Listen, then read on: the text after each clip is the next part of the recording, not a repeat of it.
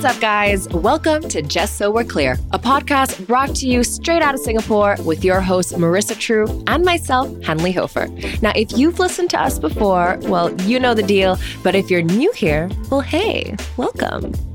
So, on this show, we cover pretty much everything to do with modern life female empowerment, sex, mental health, finances you name it, we do it in the most uncut way possible. Mm-hmm. So, grab a coffee. Maybe even a glass of wine. No, definitely some wine. Light a scented candle. Or maybe you're at the gym, or you're cooking your dinner. But consider this next hour your time to feel like you're not alone. Because trust us, we get it. It's just so we're clear.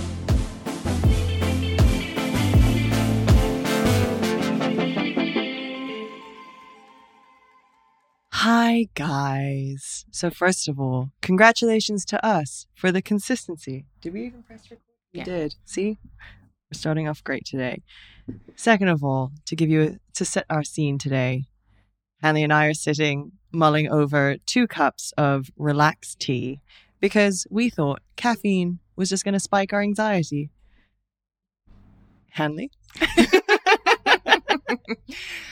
Where to even begin? You guys know the kind of week that you have where you just know you're having a bad week. Yeah. And in a way, you try to fight it. You're like, no, let me just keep going.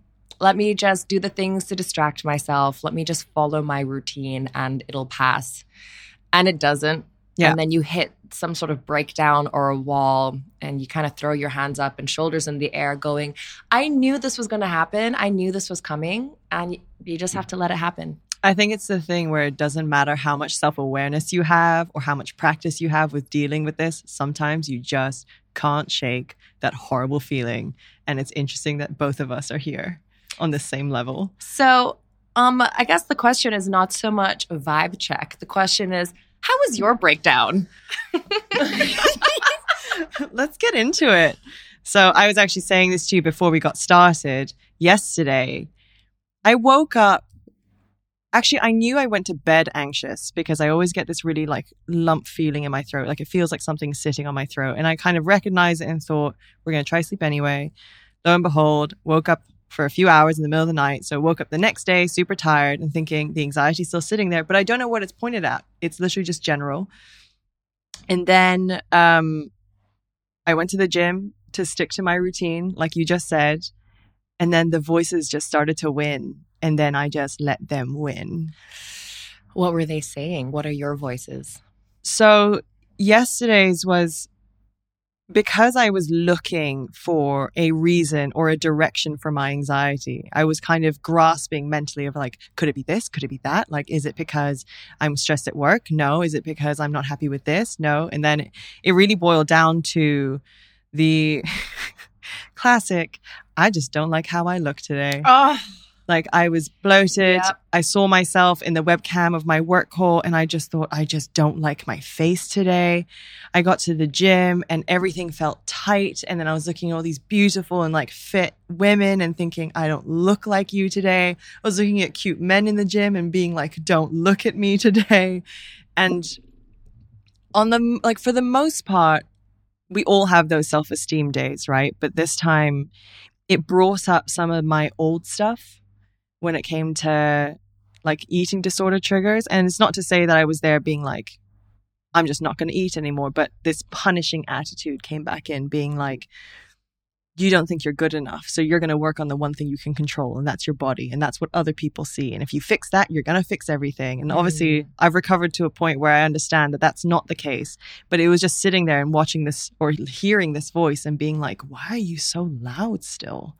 Can I just add that as someone who hasn't gone through the eating disorder that you Mhm. have, so I can't speak from your experience, but for someone who has had that alternatives like, you know, Yeah. body uh image path, Mm-hmm. um it happens. Yeah. Re- but regardless of like the old voices, like for 100% I relate because funny enough, I've been going through some like really just annoying self-esteem body uh, Mhm. image self-esteem stuff when it comes to my physical looks and it's just like it's just so irritating how that's such a thing that Mhm. women go through no matter what stage of our development what stage of our lives whether we're in our teens 20s 30s i bet 40s i bet 50s it's Oh, just yeah. something that like our appearance and our our weight our looks is something that's just so i don't know it just it's just such a thing for us So, yeah, absolutely. And, you know, in terms of like, that's why we have the body neutrality movement, right? Like, we're Mhm. all trying to understand that we're going to eventually, like, occasionally not like our physical looks, but it's to not let it stop you. And I do think that coming from the perspective of an eating disorder, you understand that everybody has these feelings and you understand that everybody's body conscious to a level and your attachment to that worth is different for everybody. But recovering from an eating disorder, a lot of it is around changing where your self worth lies. And so it's detaching yourself from feeling like you are validated or your esteem comes from your physical appearance. And then so what you find yourself doing, or at least what I found myself doing yesterday, was having this other voice come in and judging myself for being so upset about how I looked and being like, you've put in so much work to attach your worth to your intellect, your humor, your kindness, your compassion. And here you are sitting on your floor crying because you don't like how you look in the mirror. What's wrong with you? And so it's just like, it's either like this additional layer of judgment and being mm. like, so I'm not allowed to feel terrible about how I look. And I'm also judging myself for feeling terrible for how I look. yeah yeah And then that's just a hole that you can dig to the core of the Yeah. earth. like you're not offering yourself any compassion None. you're judging the voices and the voice the, the judgment on top of the judgment are like agreeing with all the negativity it's like all the different angles yeah. these like horrible sides of our mind are like yep they're right and to top it off exactly. Like you turn Yeah. yourself into your own echo chamber. And then what's worse is like you, you know, then you have social media and you Oh, have social media is the worst at a time like that Exactly. And it's interesting because social media, like, I don't feel like I connect to it in the way that other people connect to it, where they feel really bogged down by it. But I obviously understand where that comes from. But it's more just being like, I'm still assessing what my femininity or like what my physical self looks like compared to what others deem beautiful and more importantly what I deem beautiful and realizing that I don't fit into that picture. So I'm like I'm defining myself out of being able to consider myself beautiful. And that's a very strange mindset to go into. Like I mean like think of our friendship group right? Like listen you're all stunning like and you all have a very glamorous element to your careers which is you know you get dressed up you go to events you host and it's it's magical and i love that. But then i compare it to mine and my stream is very very different. So then there is this like weird comparison between your social media selves and then you know what i'm doing. And i value what i do but i can't help but be like oh i'm the duff no. It's true. It's a weird thing to admit and it's actually a really weird to, thing to say out loud but you're just like i'm just the funny friend. No. Yo. Um you're not just the funny friend. That's that's not true. I mean you're the friend that actually has a life outside of social media. Like you live in the real world. Like we just had this conversation. I don't even know if my job is real. Like you live out there and you like have your life and your experiences and you have growth and it's just different it's not about you know the the funny friend or whatever it's it's not yeah but it's also like so do you guys Well, like you turn- guys okay well can also to flip that on the other side when someone in my position hangs out with anyone who has like an office job or a job that like you know or is like a bit more corporate has a Mhm. bit more shark culture hustle culture Mhm. i guarantee that like i sit there sometimes and i'm like oh, i'm just the pretty one. Because it's just such a different world. It's so hard Yeah. to like place yourselves or, or it's so wrong to compare yourselves with people who just have such different lives.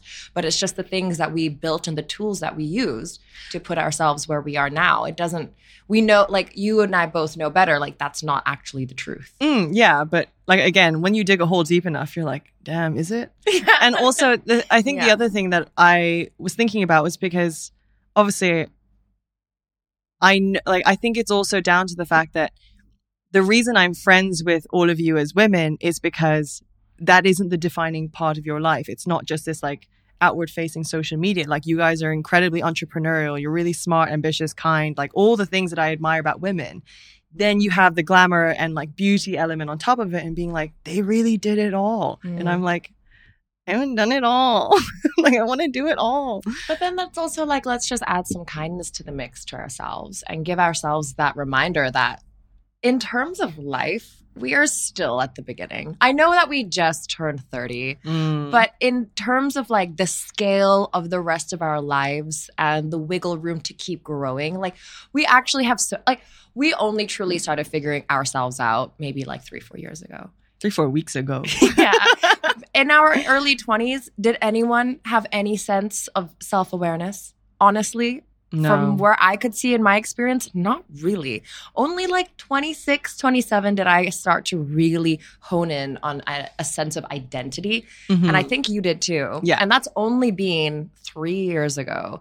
And so we're still kind of babies in that world of being like, who are we now? We're still figuring it out. oh yeah. And I guarantee that this this idea of that, you know, around different groups of friends who have such different lives, it makes me feel like inadequate or different in d- different a- avenues of mine. That can be applied to like every single friend group. Like Mhm. when I hang around my older friends, that those who are in their late 30s, who have kids, and like they're just so settled with who they are as people.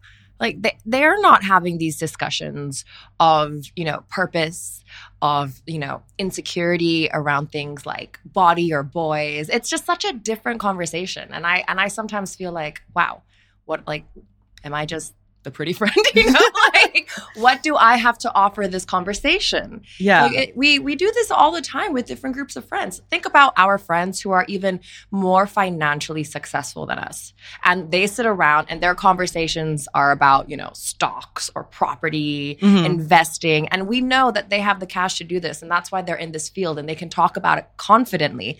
There's always going to be this side of us that's like.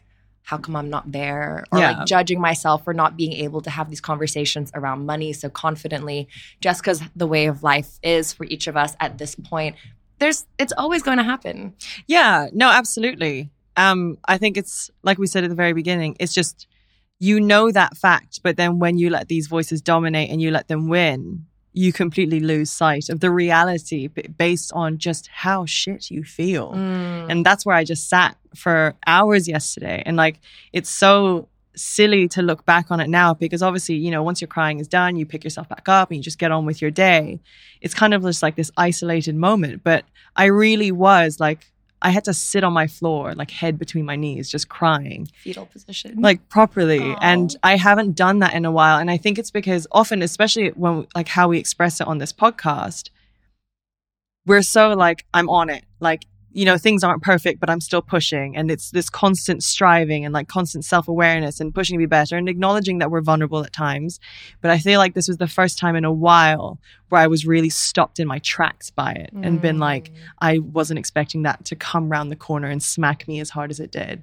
Damn. But yeah, it was it was a really interesting feeling, and I just I was thinking about you know the things that I consider beautiful in other women, like I was saying earlier, and and then how I wasn't measuring up to that, and then also thinking, okay, so then what do I have? And then being like, I'm loud and I take up space, and I'm very like intellectually dominant, and all these things that sound great in terms of you know this mythical empowered woman, but it weren't things I liked about myself as I was saying them to myself yesterday. And have you asked me that a week ago, I would have said those are my best traits. So Mm. it was like I was flipping the script on myself and I was like, well, we can't win. Like we really can't win. So and where are you today or what did you do to remedy these thoughts I or, wrote or are you just catching them now and you're now then going to do what you need to do no, I um I thought about it for quite a while yesterday because I spent the whole day alone at home. And then I just I wrote out what I was thinking. It kind of sounded like a poem. I'm not gonna lie. It was so it was so, it was so like poetry slam style, but it was like I judge myself for how I look, and then I judge myself for caring about how I look. Mm. And then now I'm judging myself for and it would just keep going. And it was building this ladder and being like, I created this spiral. And then thinking, you know, you're allowed, like you're human. People do that. That like, you didn't intentionally create this chaos. But then being like, oh, but maybe you did. And then it's just these fucking voices. but today I woke up like I had still broken sleep, but I woke up without this weight of anxiety sitting on my chest and on my throat. I even Googled, this is how far we got. I Googled what the throat chakra meant. Okay. Turns out it means that there's a blockage in some kind of communication. So I'm trying to work out where that is. Um, and then I'm just I'm just taking it easy on myself today. Okay. Yeah. Well, I will join you on that front of taking it easy on Tell yourself. Me, tell me about your chaos. I, round one. Okay, this is round two. Let's go. your turn. Where to even begin? Um, it still has to do with the breakup. Mm. Um, recently, I had a catch up with the ex's mother, very lovely woman. I held her very close to my heart, and I was reflecting on the different levels of a breakup um, when it happens, and how it's not even it's not purely just between the two individuals it's also like the relationships that you make with their family the the comfort that you created in their home Yeah. the space that you kind of let yourself claim was yours too that you Mhm. have to say goodbye to. And i realize that it's also mourning. So many different aspects of saying goodbye to a relationship. Like it's not just him as a person. It's it's everything that we we did together. And speaking to his mother really like reminded me of that. Because i have this habit um, with ex-partners of mine to create true bonds with their mothers. Yeah. like I really do bond with them and, and we get quite close to the point where we end up having those, you know, kitchen counter deep chats and and I love that I'm able to do that with them. And so when I have to like kind of l- know that I slowly have to start saying goodbye to this like Mhm. maternal figure, that hurts even deeper because it makes me address my own mommy issues. Mm. So, I mean, I don't know if I've, I've gone into it on the podcast, but you know, like a lot of us out there, I have quite a stereotypical Asian mom when it comes to the world of vulnerability, nurturing, this idea of what maternal um, energy feels like. I don't think my mother met my needs um, in those departments. I think she did the best she could, as all mothers do Mhm. but that didn't mean that my needs were fully met in an emotional sense and that's something that i work through you know like my mother and i we are really good now as adults but when i was a child and a teenager my mother and i did not see eye to eye. She doesn't really have like a nurturing sense about her. And to this day like we know we care about each other but my mother and i don't express i love you. It's just Mhm. one of these things in the household that we just don't really do yet. So when you get the maternal energy from your partner's mother and then you have to break your heart in that respect, you're looking at layer one is heartbreak with a partner, layer two is heartbreak with everyone you know through your partner's life. And then layer three is how your personal needs have to be broken It- in it- terms of how they were met in that it, it really is. It hurts my heart that I have to say bye to a maternal figure Yeah. who gave me what I needed. and gave you what you were missing. It gave me what I was missing. Yeah. And and that has oh god, you guys, that has added such a layer to this. yeah, because you're basically saying, I lost a mother. Here. I lost a mother. Yeah. And um and that's something that I'm I'm coming to terms with. It was really hard to do it with my long-term ex. Um, but it had to happen. Mhm. And now it has to happen again with this one. And and it really hurts. listen, the more I think about heartbreak, the more I'm like, I'm just gonna dodge that altogether. Like I watch like obviously we all go through our own heartbreak and I'm watching you go through it again and just thinking, I can't do it again. See, I even through all the hurt, I am like still making a promise to myself that I am still going to be open to love. Not right now, but I I know. Speak for yourself. I'm dead inside.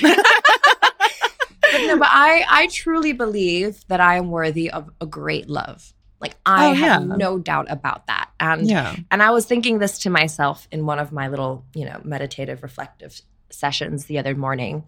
It was that we don't ever truly get over our loves. We just find people that we love more. Yeah. And I was also, I think I sent you this quote that was talking about the thing about grief is it perfectly mirrors the amount of love that was lost. Yes. And I think that is so true. And it goes to show like the more pain you're in, it demonstrates how much love that there was in the first place. Exactly. But the beauty of the reminder that the thing that you lose now is just making way for something that is going to create more love is so beautiful because if I loved this guy as much as I did and as much as I still do, it means that the one that's going to come my way is just going to be that times 10. It's just going to be even more beautiful. And that's something that I'm really pushing myself to look forward to. Like, whatever's not whatever the universe is removing for me right now is truly to make space for the thing that is perfect and right for me. And you know me, I'm a very faithful person, so I Mhm. have trust that it will come. I think it's beautifully put. And it kind of gave me this visual metaphor of say your first relationship comes, and then when you break up, it takes like one scoop out of your heart, right? And then the second relationship comes, Like an ice cream scoop. like a perfect ice cream scoop, like one of those ballers, those cookie dough Yeah. things. Yeah, yeah. And then, Yeah, yeah, yeah. yeah, yeah. Let's And- keep keep talking. More ice cream. then the second relationship comes and then it's a little more than the last so it it fills what the last filled and it also fills that hole right and then say you lose that relationship so it scoops a bigger scoop and then the next relationship comes and it floods that space but then if they leave it fills a bigger scoop so it's almost like the more you learn how you're going to love the more space there is in your heart that's been scooped out for that person to then fill Okay, it started beautifully because you started with ice cream, but at the end of this metaphor, it just sounds sad, bro. Like it just means I have like like the tides come and go, like washing away. No, the but it's sand of like making- making more space, but taking more with it, but think That's of how painful. beautiful scenery is when that happens like, erosion. Yeah. a little bit. Think Love about it. erodes Like, your heart. Ooh. no, but like when you lose something, you gain something else. And over the course of time, and it might be a long period of time, it creates this massive and stunning change to the landscape that you would have never imagined when you felt like things were being taken from you. Yeah, I mean, I guess you're right, but It's a dark it's a dark metaphor because it's a dark feeling.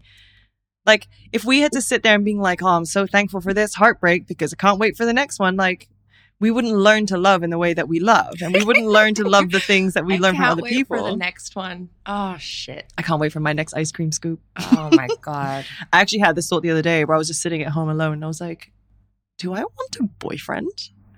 Which is a new feeling for me because I'm always like, "No, ill boys, men." Mhm. But yeah, um then I remember who I am and I'm like, no. See, I'm also recently trying to break my pattern of going into a rebound. Codependency. Fuck you. so true. No, it's true. I actually, in my hypnotherapy session, I have sort of hypnotized an anchor into myself so that every time something shiny comes along when it's too soon, I like get this flash of this finger wagging in my head, like, ah, ah, ah. So you're like a relationship magpie. listen, it's not that I go looking for it. I just feel like I have this energy about me that the moment that I'm Screams wife. single, yeah, people are like throwing their numbers at me. It's because you're friggin' beautiful and you have your stuff under control. You earn your own money. You live in your own place. Like you're a very well put together full package. but like why was every- it? Why was it that when I was in a relationship, I barely got hit on, but now that I'm out of a relationship, because you had wifed up energy. And now making- you have like alpha Excuse me. sneezy villain era energy. I'm still not in my. Actually, that's a lie. I had. I a- watched you get hit on yesterday. yes. he was good looking. I did give him my number. Exactly. And I told him, he was like, Would you like to go for coffee? Because he was British. and I was like, Well, ask me in a month. I'm in no position to go for coffee right now, but you can have my number and you can ask me in a month in case I don't see you again. Thank you for representing my nation with that abomination of a sentence. Bottle water. bottle of water. In it, bro. In it. But this is actually a topic that I wanted to bring up today because I was reading the news. No, I was re- yeah, I was, but I was reading this study that came out that was called the crisis of the single lonely man. Have you heard of it? No, but I love it. Go on. I'm so tired of hearing about the single lonely female. Let's hear about the men. So this study, it was basically a psychological review. Actually, I've got the I'm going to find the details of the name on my phone because it was by a scientist called a psychologist called Matos. M A T O S. Yes. Matos. And so throughout the study, he identified that single childless women in their 30s made up the happiest subgroup population in the UK. But they found that men were inc- increasingly reporting loneliness and feelings of sadness and like a void. So then, this crisis of the single lonely man, he attributed to a relationship skills gap. So he's saying, as women have become more emancipated, are earning their own incomes, and are keeping their lives together and becoming a lot more self sufficient, they aren't looking for the typical provider things like food and shelter and income from a male partner anymore. They're looking for emotional counsel, emotional awareness, and emotional intelligence. And because the emotional vulnerability conversation isn't happening enough in male circles, women aren't settling for men who haven't made that journey or done that work yet. And so men be struggling. And then it was also talking about how men are making up a majority of dating app users. So there's basically a higher supply than there is a demand. And that goes to mean that, you know, women are basically saying, I see you, but I don't have to date you to be content. I'm not looking for a relationship. I'm good as I am. And I'm willing to wait however long it takes to find the right partner who both knows how to have an emotionally intelligent conversation and probably knows how to vacuum. Oh, Jesus. So his suggestions for men who are struggling to find love were, quote, level up your mental health game. A plus, correct. And he's like, that means getting into some individual therapy to address your skills gap valuing your own internal world and respecting your ideas enough to communicate them effectively. It means seeing intimacy, romance, and emotional connection as worthy of your time and effort. And then he says, Ultimately, we have an opportunity to revolutionize romantic relationships and establish new healthy norms starting with a first date. It's likely that some of these romances will be transformative and healing, disrupting generational trauma and establishing a fresh culture of admiration and validation. See, this is why men need to listen to this podcast. like the girls tuning in right now, we're all just nodding, being like, we know, we know these things because we're intuitive and we do the work and we are in yeah. touch with our emotions to a T. Send this to your brothers, my girls. like, honestly. For real, though. Honestly, but okay. Because I have a brother. He's a male in his 30s. Mm-hmm. I love him. He's a mess. Shout out to Hansen. Yeah. he's cute if you guys want, you know. He's single. He's single. Um, but I push him to go do the work. I push him to go to therapy. I push him, well, like in a kind way, you know, because just shoving him because he won't do office. it. He won't do yeah. it by himself because it's confronting. It's scary to open an emotional vat that you've been told to repress throughout your entire life as a guy. And I know that it's like a double-sided thing because you know like we are not responsible for the others in our lives that's something mm-hmm. i'm working through in therapy i'm not responsible for my brother but at the same time you know like when you love someone do you let them fall behind do you let them like you know do you not help them to show them the ways that they can help themselves oh yeah yeah but it's the whole principle of you can take a horse to water but you can't make it drink right? Like you can bring him. it's gonna be like make it swim. What's this horse doing? I've never heard that saying. Seriously? No. What? You can take a horse to water, but you can't make it drink. So it's basically like you can set up everything around it, but at the end of the day, it has its own free will and they're going to do what they're ready to do. So yeah. like it's some people aren't ready to open up to the work, yeah. right? But anyway, I think just coming off what you said about the article about men, I think as women, part of our ability to nurture and to communicate, like it does. Okay, well, answer me on this. Is it a part of our responsibility to inspire the men in our lives who fall under this single, lonely 30s demographic to go forward and do the work. Is it our responsibility? Uh, Maybe responsibility is too big of a word, but do we feel some sort of Obligation Yeah. or desire to and help? it's not like the men that are linked to us romantically. I'm talking like your friends, your cousins, Okay. your brothers. That's different. Yeah. Okay, that's different because I feel like when it comes to you know our brothers, our fathers, our friends, yes, like we we desire that for them, Yeah. and so we'll put in the effort to try help them bring like help bring them to that realization. But I do think it's very different. Obviously, we're talking very heteronormative couples, like we're talking Yeah. a man and a woman. yeah. um, that I think some women find themselves in relationships with guys who are just a little bit emotionally stunted or just like haven't.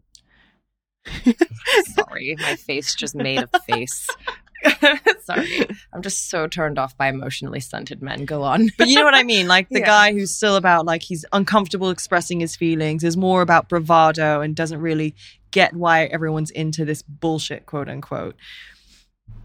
I think some women, when they really like the guy that they're with, really want him to learn and to heal and figure it all like figure all that out that they put themselves out of whack trying to fix this man when really they should just let him figure that out on his own and go find someone else who at least is partway through the journey. Because there's another argument to this which is the assumptions of this study would presume that if you are dating a guy and then you realize he's not that emotionally aware of himself or he's like stage two of five of his emotional awareness journey that you're like you're not far enough along so i'm not going to deal with this we rob that person of the opportunity to grow or Mhm. to give them the space to be able to learn that with you if you think you need the finished product Yes, but then that comes down to the other argument, which is do I want to date your potential or your reality? that is a mistake we make each and every We see time we see this guy and he's great on like so many levels except the one where he's kind of, you know, doesn't know how to communicate his emotions, is not very great at identifying his own emotions. And then takes it out on you. Or or Men- just or just project it or internalize it. And he's great everywhere else but in that element like is that his like are we are we really like crossing our fingers and toes on the potential that he'll wake up to his own self? And also as their romantic partners i don't want to be your mother. And like be the one that like pushes you and guides you Yeah. through this. That's not hot. Yeah the article described it as like, women makes me have like sun energy to you. I yeah. don't want that for you. The article described it, and it wasn't by Matos, the psychologist, but the article that wrote about his study said that, you know, we all women want to avoid becoming this like girlfriend, mother, maid, therapist combination that we all like is a position we all seem to be putting ourselves in just because we're like, I love him so much and I want him to heal and I want him to be great because he's everything to me without realizing how much of your own energy that you're giving away. Mhm. But then I just feel like we can't rule them all out because we're literally we're all going to die alone in that way because they're so far behind. I don't know, man. I have two dogs. well, I am true. never alone. Because I mean, like I look at my father, right, and my dad is a very sensitive man, and he's always been this strong emotional support for me as his daughter.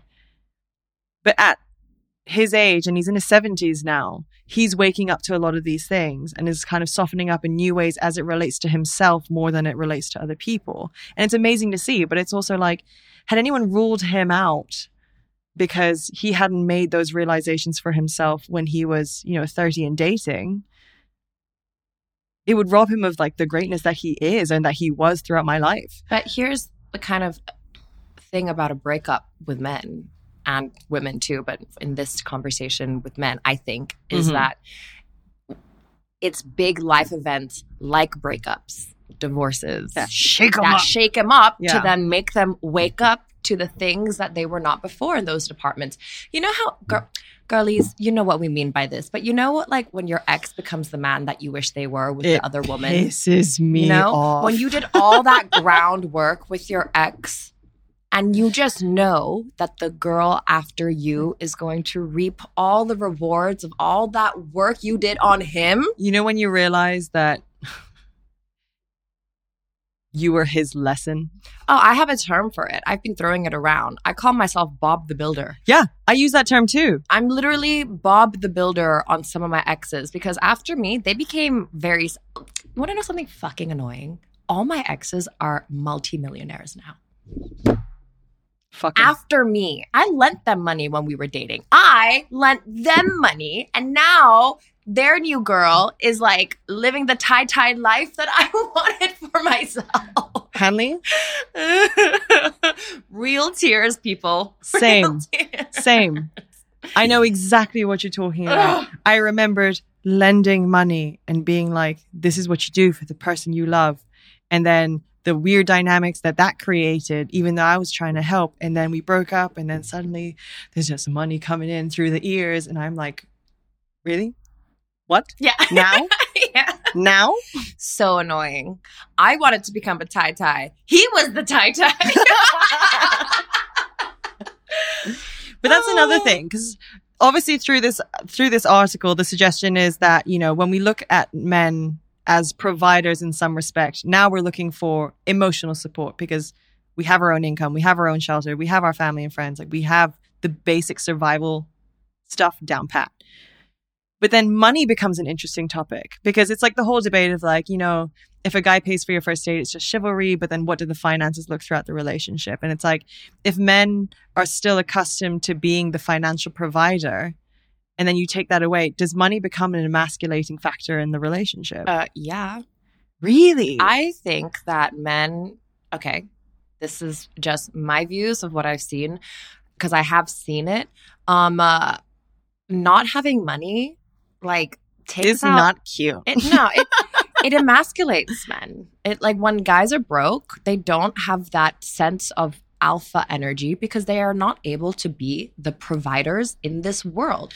And so I've really seen that with partners of friends, even experiences that I've gone through when a guy is not financially secure to I don't know, be at a standard that he wants or you know that you want, the relationship is going to be a really hard one.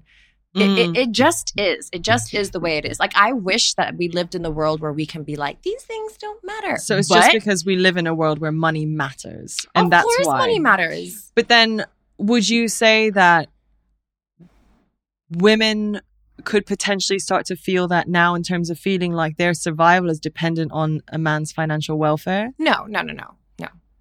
A woman's like dependence does not like depend on the man's financial welfare. Like, I think we are at a point where Yeah. we're all good. Yeah. But like, if I just feel like if the woman makes more than the guy, it's always going to be, unfortunately, this imbalance that's hard to work around unless both people are at a position where they're secure enough in themselves to be willing to have healthy conversations around it. So then, if we're looking at, you know, women are working hard to become more financially independent, and men are starting to work hard at their emotional development so that they can be them there for themselves as well as others. Then are we not trying to shift that dynamic? Do, do you think like the finance thing is still going to be at like the core of all of this? Like, is there not a scenario in which we just think, you know, say, I don't know, say in a magical world, I'm earning a quarter of a million dollars and he's earning half that right? Like, but he is emotionally self aware. He's hit EQ nirvana. Is that still emasculating? I think, unfortunately, yes. I think that we have just entered like more wokeness around the ability to talk about this with compassion and understanding. But unfortunately, I personally don't think that as a collective, where our society is at a point where that can happen without the man and the woman having some sort of imba- like imbalances. I, I really don't. I, but do you think just- we would get there? I think we could get there. Do you think we should get there? Yeah, of course. I mean, obviously, ideal in an ideal world, it would be great if we got there because that's like equality, right? Like Yeah. that is it. But are we? Can we get there? I don't. I honestly don't know. Should we get there? That would be amazing. Are we there now? No. Honestly, no. No, I don't think we're there No. now. Very few communities truly are. Like I've seen it with friends' parents growing up. The mother was wildly successful. Father had a life but didn't match the mother's in terms of you know power and income mm-hmm. and it just led to a life of misery and like just resentment and imbalance in the household i've had boyfriends that weren't making money and i was and they turned out to be the most insecure fuckers on earth i Mhm. even have had exes that were like doing okay but not doing as well and they never really like let it show Mhm. until it did and then the Mhm. crack exploded and it was too painful to look past like it's just a thing that that we have unfortunately have to deal with when it comes to money and providing and you know the heteronorm of men versus women it's just something so rooted in our culture that it's just hard to shift right now It's so interesting because relationships with money are so complicated, both in terms of how you connect to your own money and how someone else connects to theirs in a relationship dynamic and like wealth that is shared, for example. Like, like one of my closest friends, she does super well for herself and her husband does too. They both, they're both extremely high income earners. They're extra- extremely professionally successful, but there are different times in their relationships where one wasn't earning and the other one was. And I would consider her husband a very masculine man. He's a very manly man. He's very sensitive and he's very kind and he's emotionally, I think he's actually very emotionally aware. So ticking all those boxes. But in terms of like the financial dynamic of their relationship, it's interesting to see that I don't think her being the primary breadwinner or the dominant income earner affected him that much. okay but can i just add already is that like the conversation about this particular couple is that because i know them they are already at a baseline of a very privileged type of income regard on both ends Sure. So it doesn't. So in terms of quality of life, like the the standard of high living for them is still like no big deal because both of them can afford it. But what I mean in this dynamic that I was saying before is when it's like one partner is the one that provides a standard of living that the other partner cannot do for them. So if in the situation, my friend's parents, the mother was the high income earner, she's the one who paid for their nice apartment penthouse. She's the one who paid for their nice car. She's the one who paid for their holidays. And he, with- the gap was so big, he could not. And that created so much resentment. So you see what I mean? no, Like, but in this the, dynamic, the, pri- I, the the life, the standard of living, she was the provider for. But for your friends, like their standard of living from their both baseline salaries and their incomes No, would be good anyway. no, but that's the thing. It wasn't. That's what made it so interesting. So the She, gap was like, that big. the gap was huge, Oh. huge, because he was he was working in an industry that just doesn't pay as well as the industry that she was working in, and also that he was moving to a city where he would have no job. So not only was his baseline lower, but he was also coming in at zero. They had worked out an understanding about their dynamics with money and their finances, both individually and as a couple, that they were like, this doesn't actually affect us. Because when I'm up and he's down, I pick him up. And then when he's up and I'm down, he picks me up. And then, you know, right now they're at this beautiful balance between them where they're like, we're comfortable, we're good. But it wasn't always that case. But I think their finances didn't bleed into this sense of like security and well insecurity in a rela- in their relationship to have affected them. Maybe they're just a super I rare think case. they're a super rare case. but I like think, I- that's the but goal. that's am- it's amazing that that exists. I think that's the thing I, for me. I've I've never heard that. I think that's the thing for me is like I'm looking at it and being like, that's where we need to get to. Like that's what I want in my partnership. But that's also like coupled with so much healthy communication between the two of them. Like oh yeah, I'm they are sure the they are. they are like A stars in all these departments of relationship. if there was a relationship report card, yeah, they would be straight A's. at- Yeah, Yeah. I mean, the reality is that not everyone's like that. They really are the super freaks of relationships and winning life, and that's amazing. But, But the I, super freaks- unfortunately, generally, I just don't think we're there yet. I just don't think. Yeah, yeah. it's I sad. mean, it's like the relationship Olympics, right? Like you watch the Olympics because you want to see people who are super freaks. Like they are just the best of the best in terms of their in terms of their physical ability. Like you want to see them push the boundaries of human potential. And then over the course of every Olympics, they get like people get better and better and better and the scores keep improving. And then, you know, the baseline that was 50 years ago is now the bottom tier now. So I feel like seeing them gold medalists of this relationship Olympics means that they're going to eventually be the baseline. And I'm holding out hope for that because I want what they have and I need someone to join me in that picture. Yeah, but you know he's not going to be cute, right? He's gonna be an uggo. We had guys, we had this chat the other day, and Marissa and I were like listing all the things we want for our future partner, and then we both like looked at each other and we're like, He's gonna be ugly. "He's not going to be hot though, is he?" Like, No. that's going to be the thing. he may not be hung, but he's He might- he's not gonna be hot, but he's gonna be hung. he's going Is to be everything except he's going to be. He's gonna. Oh, He's not going to be a ten. It's just how it works. he's, gonna a be- six, but he's in touch with his feelings. yeah. Six point five. Yeah. and that's what makes him a 10 for her. Yeah. It's just, oh, you're right though. Like I even told my sister, I said, oh, Hanli and I had this chat where we realized we're probably going to have to settle for an uglier man if we want the full package. and my sister, without skipping a beat, went, guarantee I'm going to marry an uggo. and she was like, I will make a point of it. This is so mean. Just casually calling men uggos. yeah, but low key, you know, you're always going to be the hotter one. Yeah, well, And you're also no, going to prefer to be the hotter Okay, one. Okay, but listen, ladies, if he's too hot, red flag. If he's if he's a 10, Stay toxic. yeah, we can't you and I like we know we can't trust him. If that. he's hot, he's a hoe. My ex is pretty hot. There were some red flags, ladies, let me tell you. I know you know him. I know you stalked him. Yeah, he cute. But you know. Red flags. Red flags. Left, right, and center. Red flags.